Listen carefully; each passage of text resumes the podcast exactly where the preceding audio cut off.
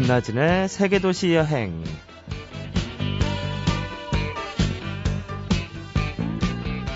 안녕하세요. 김나진입니다.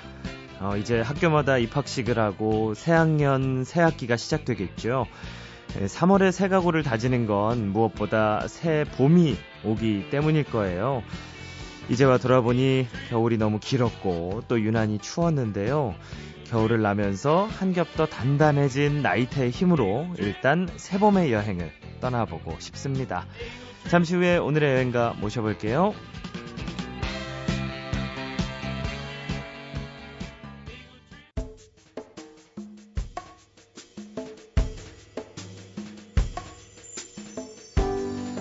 네, 한번 들어보세요. 시계, 초콜릿, 치즈, 맥가이버 칼, 빙하, 호수, 그리고 알프스. 네, 이제 아시겠죠? 오늘은 스위스로 한번 가보겠습니다. 스위스 스케치라는 책을 내신 박윤정 씨께서 나와주셨어요. 안녕하세요. 안녕하세요. 네, 먼저 간단한 자기소개 부탁드릴게요. 예, 안녕하세요. 저 박윤정입니다. 어, 저는 지금 그림책 작업 도 하고 있고 일러스트레이터로 일도 하고 있고요. 네, 이렇게 그림 그리는 일을 하기 전에는 스위스 정부 관광청에서 일을 하면서 홍보 업무를 담당했었습니다. 네. 그런 계기로 이런 책을 내게 됐고요. 네, 어느 정도 스위스 그 홍보 담당으로 일을 하셨어요? 어, 관광청에 있었던 건한 3년 정도 됐었고요. 그 네. 전후까지 일을 한 걸 치면은 뭐 다른 데서 일한 것까지 치면 한 10년 정도 되는 것 같아요. 와, 10년이요. 그러면 그 사이에 스위스를 정말 많이 다녀오셨겠네요, 예, 실제로. 예, 이제 몇 번 다녀왔는지도 못 세겠어요. 한 2, 30번 넘게 다녀온 것 같아요. 아, 진짜 부러워요. 네. 어떻게 그 스위스란 멋진 곳을 뭐 세지도 못하겠다, 2, 30번 다녀왔다, 이런 걸 아무렇지도 않게 말씀을 하시니까요. 사실 뭐 인생에서 한번 특히 뭐 저희 부모님 같은 경우는 한 번꼭 네. 가보고 싶다 이 말씀을 하시고 저도 딱 한 번 가봤는데 정말 그 스위스의 매력에 정말 많이 흠뻑 빠져서 헤어나오지 네. 못했었거든요. 그러면 한 2, 30번 다녀오신 박윤정 씨가 꼽는 스위스의 네. 가장 큰 매력은 어떤 게 있을까요? 보통 스위스 하면 다들 그 알프스와 그 되게 아름다운 자연을 떠올리시지만 제가 봤을 때 가장 매력 있는 거는 스위스 사람들이 가진 그 스위스다운 정신이 살아있는 그런 문화 이런 것들이 더 매력적인 것 같아요. 네. 그 척박한 환경에서 살아나가기 위해서 되게 가난한 나라여서 그 돈을 벌 수 있는 방법이 남자들을 용병을 보내는 방법밖에 음. 없었고 소를 키워서 뭐 우유랑 치즈를 만든 이런 것들밖에 없었던 가난한 나라였지만 네. 종교 개혁이랑 세계 1, 2차 대전을 겪으면서 불을 쌓게 됐고 그런 과정에서 관광대국으로 성장한 나라거든요. 그렇지만 지금 이제 세계에서 되게 거의 1위 가는 부자가 됐지만 아직도 그 사람들이 가진 절약 정신 그 다음에 실용적인 그런 정신들이 어, 시계 하나 디자인, 디자인을 하는 데에도 그리고 관광 상품 하나를 디자인하는 데에도 하나하나 다 영향을 주고 있어요. 그래서 네. 여행을 하면서 그런 것들을 발견할 때마다 되게 감명을 받죠, 저는. 음, 예. 확실히 스위스를 한두 번 다녀온 사람의 입으로 할 수 있는 얘기는 아닌 것 같고, 네, 스위스 고수의 입장에서 이렇게 말씀을 하신 것 같아요. 아, 스위스다운 정신이 그런 거였군요. 굉장히 실용적이고. 네. 어, 그리고 박윤정 씨께서 내신 책을 보면, 아, 저도 이 호수를 보고 정말 멋있다 이런 생각을 했었는데, 레망호가 맨 처음에 등장을 하더라고요. 네. 근데 또 그곳을 사랑한 참 유명하신 분들 참 많더라고요. 네, 레망호 지역은 굉장히 많은 유명 인사들이 거쳐가면서 머물렀거나 아니면 생애 마지막을 보내다가 묻힌 곳이에요. 그래서 오드리 헵번과 찰리 채플린은 이곳에서 오랜 시간을 살다가 거기에서 생을 마감하고 아직도 묘지가 있는 곳이고요. 네. 그리고 잘 아시는 영국 밴드 퀸은 몽트레라는 이 레만호에 있는 마을에 묵으면서 녹음을 하기를 좋아했었는데요. 여기 그 사람들이 좋아하던 스튜디오가 하나 있었거든요. 음. 그래서 장기적으로 묵었던 곳입니다. 그래서 네. 음, 몽트레에 가면 퀸의 보컬 프레디 머큐리의 동상이 이렇게 호수를 바라보고 한쪽 팔을 쫙 치켜들고 그 Made in Heaven 앨범의 자켓에 있는 그 포즈를 취하고 있는 동상이 있거든요. 오. 예. 그 프레디 머큐리가 죽기 전에 마지막 앨범 작업을 한 곳이 바로 이 몽트뢰입니다. 네. 그래서 Made in Heaven 앨범이 나온 다음에 이곳의 동상이 이렇게 만들어졌죠. 그를 기념하기 위해서. 네. 그러면 그 레망호의 풍경이 어떤지 그 한 스위스 20번 갔다 오신 그 관록으로 좀 스케치를 좀 부탁드릴게요. 예, 레망호는 알프스에서 가장 큰 호수예요. 그래서 서쪽에서 동쪽까지 그 직선 길이가 73km나 됩니다. 오, 호수가. 예, 네, 호수가요. 빙하 네. 호수예요. 그래서 기차로 서쪽에서 동쪽까지 달리면 꼬박 1시간 정도가 걸리거든요. 네. 예, 재밌는 게 호수 위쪽은 스위스에 속하고 남쪽은 프랑스에 속합니다. 그래서 몽트레나 부베 이런 호반에 있는 호텔에서 발코니 창문을 활짝 열고 앞을 내다보면 바다 같은 호수가 쫙 앞으로 펼쳐지고요. 네. 그 너머에는 하얀 눈이 쌓인 알프스 봉우리가 이렇게 뾰족뾰족 솟아 있습니다. 와. 예, 그리고 호반으로 난 산책로에는 이제 양귀비꽃이나 되게 예쁜 꽃들이 잘 조성이 돼 있어서 주민들이나 관광객들이 산책을 즐기기 좋고요. 네. 그리고 또 하나 특별한 거는 이 호숫가 언덕으로 유네스코 문화유산으로 지정된 포도밭이 하나 있는데요. 라보라는 와인 산지입니다. 그래서 이 지역을 설명을 하자면 호수와 알프스 포도밭이 있는 그런 지역이라고 할 수 있겠죠. 야, 참 역시 스위스라고 하면 자연을 좋아하는 분들은 참 정말 멋있는 도시라고 가장 생각이 들 법하다 이런 생각이 들고요. 그런 자연 보면서 사실 이렇게 막 맛있는 음식도 먹고 많이 그러잖아요. 근데 빠질 스위스- 수 없죠. 네, 스위스 같은 경우는 뭐 대표적으로 저도 예전에 배낭여행 갔을 때 한번 먹어본 것 같은데 퐁디, 퐁디가 가장 유명하죠. 네, 그렇죠. 그렇죠. 좀 생각보다 저는 좀 그냥 그랬던 것 같은데 박인정 씨는 어떠셨어요? 네. 네, 그 퐁듀는 치즈를 좋아하시면은 굉장히 좋아하실 텐데 네. 그렇지 않으시다면 좀 너무 이렇게 강하게 다가올 수도 있을 것 같아요. 근데 네. 이 퐁듀라는 음식은 또 이 가난한 옛날 스위스에서 기인한 그런 음식입니다. 그래서 음, 옛날에 알프스 그 산골에서 특히 겨울에 먹을 게 얼마나 있었겠어요. 그래서 어떻게 보면 되게 지질이 공상인 그런 음식인데 네. 그 비석비석 말라가는 빵하고 비석비석 말라가는 치즈를 끝까지 먹어보기 위해서 와인에다가 치즈를 넣고 아. 녹인 다음에 거기에 빵을 찍어 먹던 게 그게 퐁디입니다. 그런데 이제 관광지가 되고 여러 사람들이 생소한 음식을 접하면서 우리 이제는 되게 낭만적인 그런 음식으로 자리를 잡게 된 거죠. 아, 그러니까 시작은 사실 소박하고 그렇죠. 그냥 예. 아끼느라고 네, 그렇게 먹었던 예, 거군요. 맞아요. 아, 참 신기하네요. 근데 이제 퐁디가 좋아하는 분들은 좋아하시면 저는 되게 강한 느낌이 들었었거든요. 네. 그래서 뭐 저 같은 사람들을 위해서 또 어, 퐁디 말고 스위스에 좀 맛있는 음식 좀 네. 다른 게 있으면 좀 소개를 또 해주세요. 그럼 제가 치즈 요리 하나랑 감자 요리 하나랑 각각 더 소개를 드릴게요. 네. 스위스 치즈 중에 라클라, 라클렛이라는 커다란 치즈가 있거든요. 지름이 30cm 정도 되는 원형 치즈인데 이 음. 치즈를 반으로 뚝 잘라서 그 단면을 장작불에 지글지글 녹입니다. 그래서 그 오. 녹인 것을 이렇게 살살 긁어내서 어. 삶은 감자 위에 이렇게 얹어 먹는 거죠. 우리나라 사람 치고 감자 싫어하는 사람은 별로 없으니까 그쵸, 그쵸. 예, 요것들도 많이 좋아하시고요. 그다음에 산악지방인 스위스에서 감자 얘기를 빼놓을 수가 없는데 네. 우리나라 감자전 같은 요리가 있습니다. 바로 레슈티라는 건데요. 음. 감자를 이렇게 잘게 채를 썰어서 둥글 넓적하게 붙여낸 요리입니다. 그래서 네. 소세지랑도 같이 곁들여 먹고요. 뭐 소고기 요리나 각종 요리랑 옆에 같이 곁들여 먹는 요리입니다. 네. 아, 감자에다가 그 아, 살짝 그 치즈 이렇게 올려서 먹으면 맛있겠네요. 예. 네, 맛있어요. 아, 라클레 그리고 뢰스티. 네, 뢰스티요. 네. 아, 감자를 이용한 스위스 음식. 아, 이, 정말 멋진 자연 보면서 먹으면 또 무엇이 맛이 없겠습니까? 그런 그렇죠. 생각이 드네요.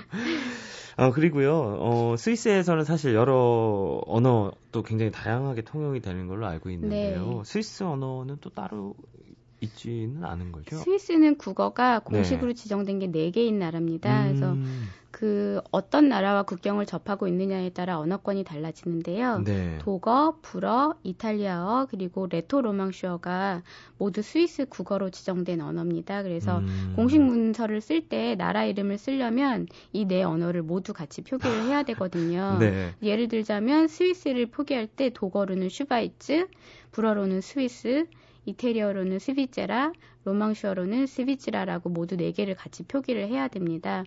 그 스위스 말이라고 하자면 약간 스위스 언어라기보다는 방언에 속하는 그런 말들이 몇 가지가 있는데요. 네. 여행하다가 스위스 사람들 만나시면 그리엣지 한번 해보세요. 그루엣지. 그리엣지. 이렇게 하면 안녕 이렇게 아, 안녕하세요 하는 네. 인사말이거든요. 네. 예, 이 정도가 스위스 말이라고 할 수 있을 것 같아요. 네, 예. 그리했지. 네. 아, 좋네요. 만날 때마다 인사하고. 네. 근데 또 이렇게 친절하게 분명히 외국에 가면 이제 친절하게 대해주는 분들도 계시지만 사실 스위스 사람들이 규율, 질서 뭐 이런 것들에 아주 철두철미하다고 들었어요. 그렇죠. 실제로 네. 사회적인 분위기가 그런가요? 음, 제가 보기에 스위스는 개개인의 의견이 무척이나 존중을 받는 나라고, 음... 예, 그래서 사소한 안건으로도 주민 투표나 이런 투표하는 걸 되게 좋아하는 사람들인 것 같아요. 그래서 네. 예를 들자면 쥐리에서는 옛날부터 사용하다가 더 이상 사용되지 않는 고가를 철거하거나 아니면 트램 라인을 새로 놓을 때 항상 네. 주민 투표를 거칩니다. 그렇게 돼서 결과는 보통 옛날 것들은 철거되는 법이 거의 없어요. 음. 항상 반대를 하거든요, 시민들이. 네. 그러면 또 정책적으로 그 결정된 것들을 굉장히 다 존중을 해줍니다.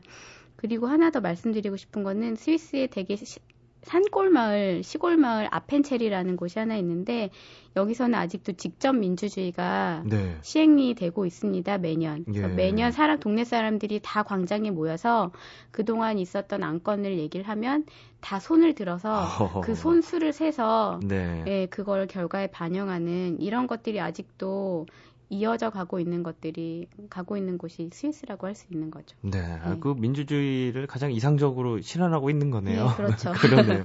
어, 모든 주민들이 다 본인의 권리를 행사하고 어, 그리고 또 한편으로는, 어, 근무 환경, 뭐, 스위스의 근무 환경은 또 굉장히 자율성이 높다, 이런 얘기도 있어요? 어, 물론 자기 근로 계약서에 명시된 근로 기준에 따라서 시간에 네. 따라서 다른 얘기긴 하지만 스위스는 만약에 자기가 7시간 일을 하게 돼 있다 그러면 아침 7시에 출근하든 9시에 출근하든 크게 관계가 없어요. 어... 일찍 출근하면 그 시간만 일하고 일찍 퇴근하면 되니까. 뭐라고 하는 상사도 없고. 네. 네. 그리고 중간에 시간을 잠깐 비워서 써도 되고요. 그 예. 7시간 일하는 시간만 채우면 되니까. 음... 그래서 제가 아는 친구 중에는 체르마트라는 스키가 되게 유명한 산골 마을에 사는 친구가 있는데 그 친구는 점심 시간이 되면 도시락을 싸가지고 스키를 타러 갑니다. 그래서 한 두세 시간 네. 스키를 타고 내려와서 다시 이메일 확인하고 일을 업무를 마무리를 하고 돌아 이제 퇴근을 하는 거죠. 아... 네, 그런 친구들도 있더라고요. 와, 네. 정말 멋지네요. 사실 뭐 우리 직장인들 점심 시간에 그 이렇게 헬스장이나 이런 데 가서 네. 운동하는 건 봤거든요. 마음 급하고 되게 불안하잖아요. 아니 근데 점심 시간에 도시락 싸 가지고 네. 스키 타러 가는 네, 배낭 메고 스키 타러 갑니다. 점심 시간에. 아, 정말 부럽네요. 이게 참 이상적인 나라인 것 같아요. 지금까지 이렇게 말씀을 쭉 들어보니까 참 멋지고 뭐 동화 속에 나오고 이런 나라인 것 같습니다. 스위스라는 나라가. 어, 잠깐 쉬었다 가죠. 예, 여행자 추천곡 들어보는 시간인데요. 음악 한 곡 좀 추천해 주세요. 네, 앞에서 말씀드렸던 것처럼 레망호 지역을 얘기할 때 이제 빠뜨릴 수 없는 노래가 한 곡 있습니다. 네. 바로 퀸의 Heaven for Everyone이라는 노래인데요. 몽트레를 되게 좋아했던 그 프레디 머큐리가 친구들에게 한 말이 있는데요. 진정한 마음의 평화를 원한다면 몽트레로 오게 이렇게 얘기를 했다고도 합니다. 그래서 이 곡을 듣고 있자면 꼭 몽트레가 모든 사람을 위한 천국이라고 노래하는 것만 같은 그런 노래입니다. 그런 것 같아요. 저도 네. 느낌이. 네. 킨의 Heaven for Everyone 함께 들어보시죠.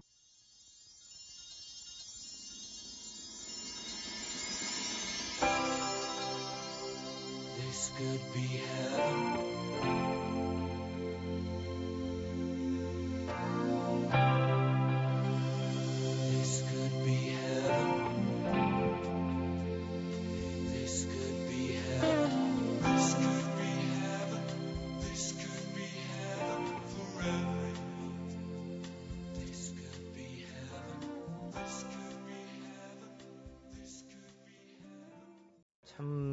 노래가 이 스위스랑 잘 어울리는 것 같아요. 아, 퀸의 Heaven for Everyone. 네. 저도 되게 좋아하는 노래입니다. 네. 네. 아, 그러니까 이렇게 멋진 곳에서 이렇게 작업을 하고 퀸이 또 녹음을 하고 그렇죠. 네. 그랬던 거죠. 어, 저희가 스위스에 대해서 또 청취자 여러분께 소개도 더 해드려야 되는데 뭐 다 예, 말씀을 드릴 수는 없고요. 박은정 씨께서 20년 동안 아니 아니 20번 왔다 갔다 하신 박인정 씨께서 보시기에 가장 마음에 드는 곳 어, 어디를 꼽을 수 있나요? 어, 저는 그림 공부를 하고 났더니 더 좋아진 도시가 쥐리인데요. 그 네. 중에서도 쥐리 서부 지역을 참 좋아하거든요. 음, 특별한 음, 뭐 이유가 있을까요? 그 쥐리 서부 지역은 1890년대 때 산업혁명이랑 맞물려서 되게 공장이나 이런 여러 가지 산업 시설들이 활발하게 이렇게 몰려있던 그런 곳입니다. 그러다가 네. 1980년대에 들어서서 산업의 후퇴랑 맞물리면서 공장들은 이주를 하거나 문을 닫고 그 넓었던 공장터가 굉장히 황폐한 그런 터로 버려지게 되죠. 네. 근데 그런 버려졌던 공간이 2000년대에 들어오면서 도시발전 계획이랑 같이 맞물려서 새로운 문화 공간으로 이렇게 다 같이 바뀌어진 그런 곳이거든요. 예를 네. 들면 배를 만드는 조선소 건물이 지금은 재즈 공연장이랑 굉장히 맛있는 미식 레스토랑 이런 것들이 들어가 있는 공간으로 바뀌었고요. 뭐 종이 공장이나 뭐 주물 이런 공장들이 지금 다 이곳에는 뭐 미식 레스토랑, 뭐 극장 이런 것들로 어, 바뀌어서 네. 젊은이들이 되게 잘 찾는 그런 곳으로 재탄생이 되었습니다. 네. 제가 보기엔 이런 것들이 바로 스위스의 도시랑 시민들이 가진 그런 스위스다운 정신을 가장 잘 보여주고 실천하고 있는 그런 곳인 것 같아서 굉장히 매력적이라고 생각이 들고요. 네. 예, 어떤 거 하나라도 그냥 정말 오래돼서 버려진 철도, 고가 이런 거 하나라도 정말 버리지 못하는 그 스위스 사람들의 정신이 더더욱 서, 이렇게 점점 더 새로운 것들을 다시 창조하고 그런 것들을 만들어내고 있는 것 같아서 네. 예, 굉장히 인상적입니다. 아, 참 정말 인상적이네요. 우리 같은 경우는 그냥 없애고 네. 다시 그 위에 새 걸 만들고, 새걸 만들고 하는데 예. 사실 뭐 주물 공장이나 지금 말씀하신 것들이 그냥 어, 좀 위험한 곳 이런 네. 생각도 있고 접하기 어려운 곳인데 그런 것들 위에 새롭게 이렇게 쫙 펼쳐놓는군요. 아, 자꾸 부러워서 안 되겠어요. 그 7위 말씀해 주셨는데요. 그 7위의 일정 루트를 박윤정 씨만의 시선으로 쭉 한번 청취자 여러분께 소개를 좀 해주세요. 어, 7위에 가시면, 음, 제 생각에는 세 가지 정도를 테마를 나눠서 보실 수 있을 것 같아요. 네.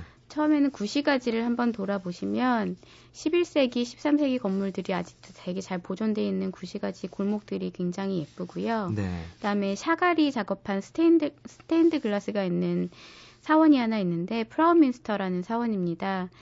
음, 그렇게 해서 구시가지를 돌아보시고 그 전망을 제일 잘 볼 수 있는 데가 린덴호프라는 언덕입니다. 네. 그 린덴호프에도 한번 올라가서 유이 흐르는 강물과 호수를 한번 보시고요.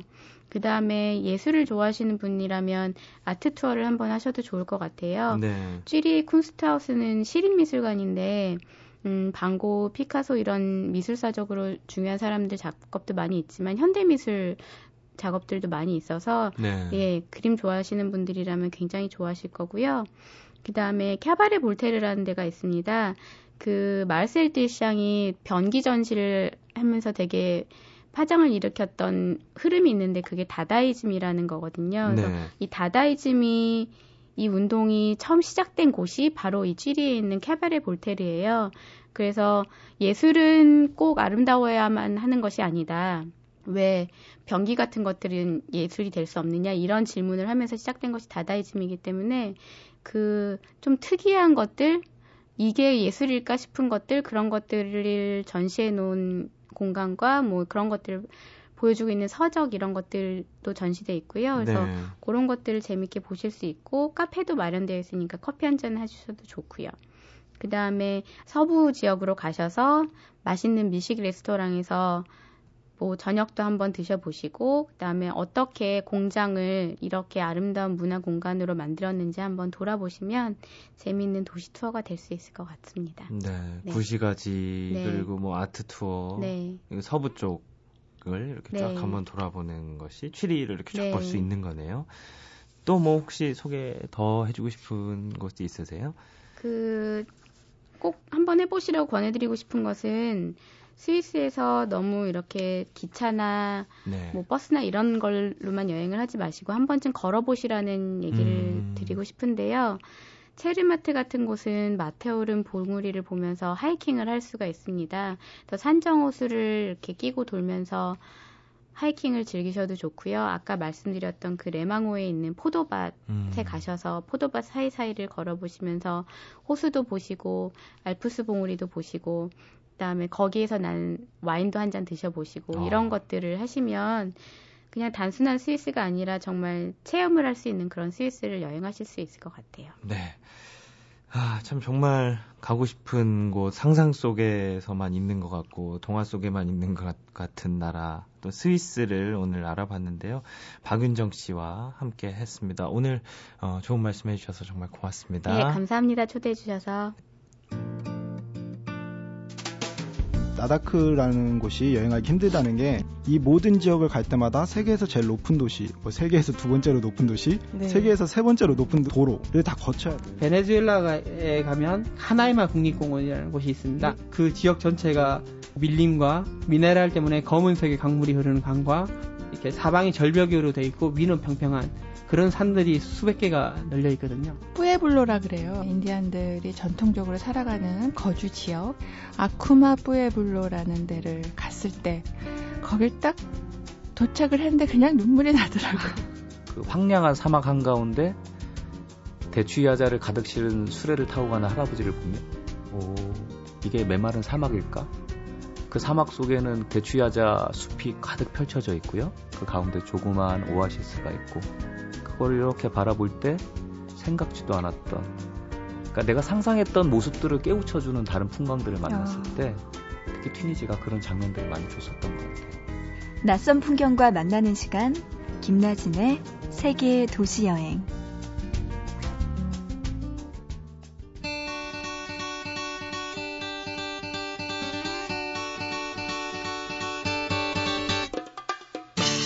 네, 드디어 기다리던 3월이 됐어요. 어디라도 다 갈 수 있을 것만 같은 그런 마음인데요.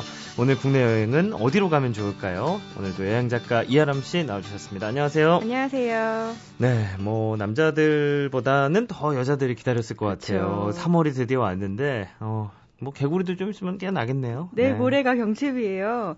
이 경칩의 만물이 이제 소생한다 이런 얘기가 있는데 좀 두려워지는 계절이에요. 여자들한테는 네. 감성 지수가 좀 깨어나거든요. 음. 그래서 좀 봄 타는 여자들이 제 주변에도 속출하고 있습니다.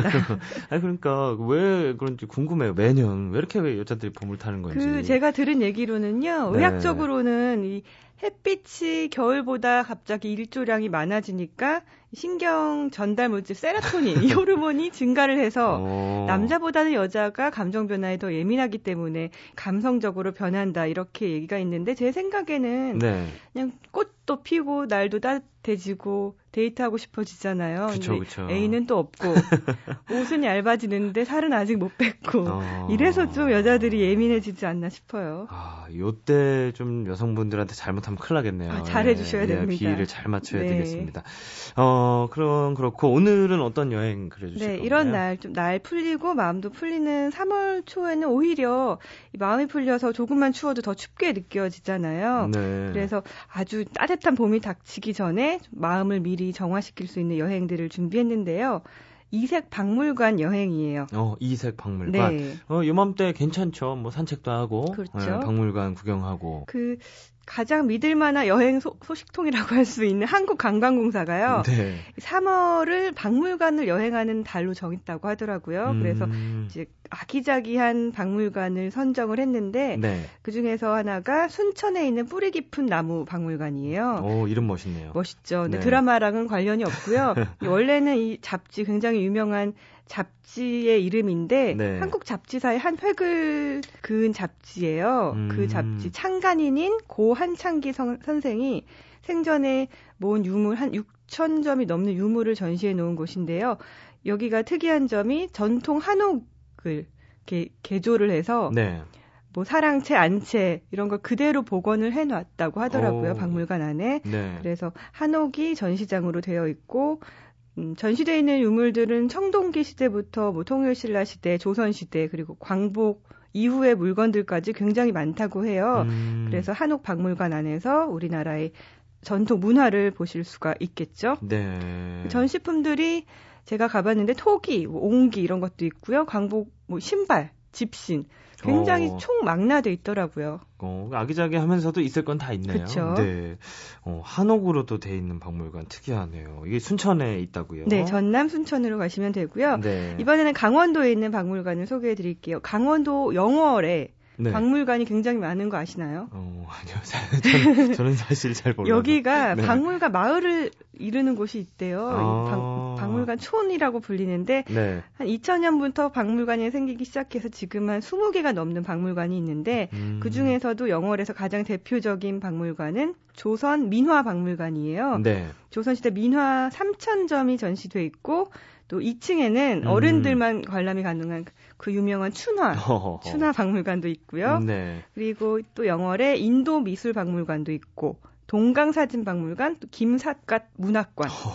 굉장히 많은 박물관들이 있습니다. 네. 영월에 가시면 또 이런 박물관들, 다양한 박물관들 접하실 수가 있습니다. 오, 진짜 몰랐어요. 근데 저한테 질문하셨잖아요. 네. 영월에 이렇게 박물관이 많은 걸 몰랐네요. 그렇죠. 그러면 좀 영월 말고 가까운 데도 좀 소개해 주세요. 가까운 데는 네. 이천, 경기도 이천에 가시면 돼지 박물관이 어, 있어요. 어, 돼지요? 모르셨죠? 어, 네. 종류별로 이렇게 돼지가 쫙 있는 건 아니, 이 돼지 네. 종별로 저도 돼지가 전시가 돼 있나 이렇게 생각을 했는데 네.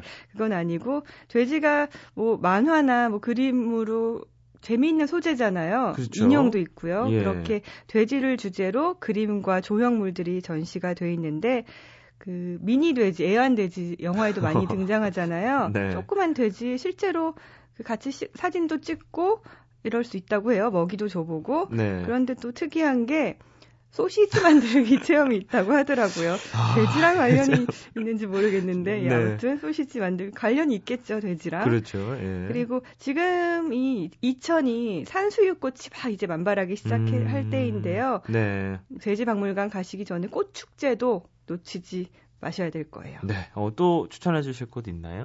이 밖에도 한국관광공사가 추천한 곳 중에 포항에 있는 로봇 라이프 뮤지엄이 있고요. 여긴 또 로봇 좋아하는 아이, 아이들하고 같이 가시면 좋을 것 같고요. 네. 그리고 한국 범종이 세계적으로 유명하잖아요. 그래서 범종 박물관이 충북 진천에 있습니다. 음. 여기도 가보시면 특이한 박물관들이죠. 네, 그렇군요. 와, 참 많네요. 이렇게 숨겨진 박물관이 많은 걸 오늘 처음 안 것 같습니다. 꼭 다 가보시기 바랄게요. 네, 꼭 한번 다녀오시기 바라겠어요. 네, 오늘 즐거운 여행 잘했습니다. 이하람 씨 고맙습니다. 고맙습니다. 매일매일 새로운 출발선이 그어진다면 그 출발선은 우리 발밑에 놓인 것이 아니라 우리 머릿속에 있는 거겠죠?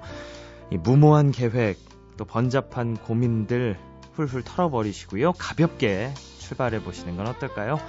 네, 지금까지 저는 세계도시 여행 김나진이었습니다.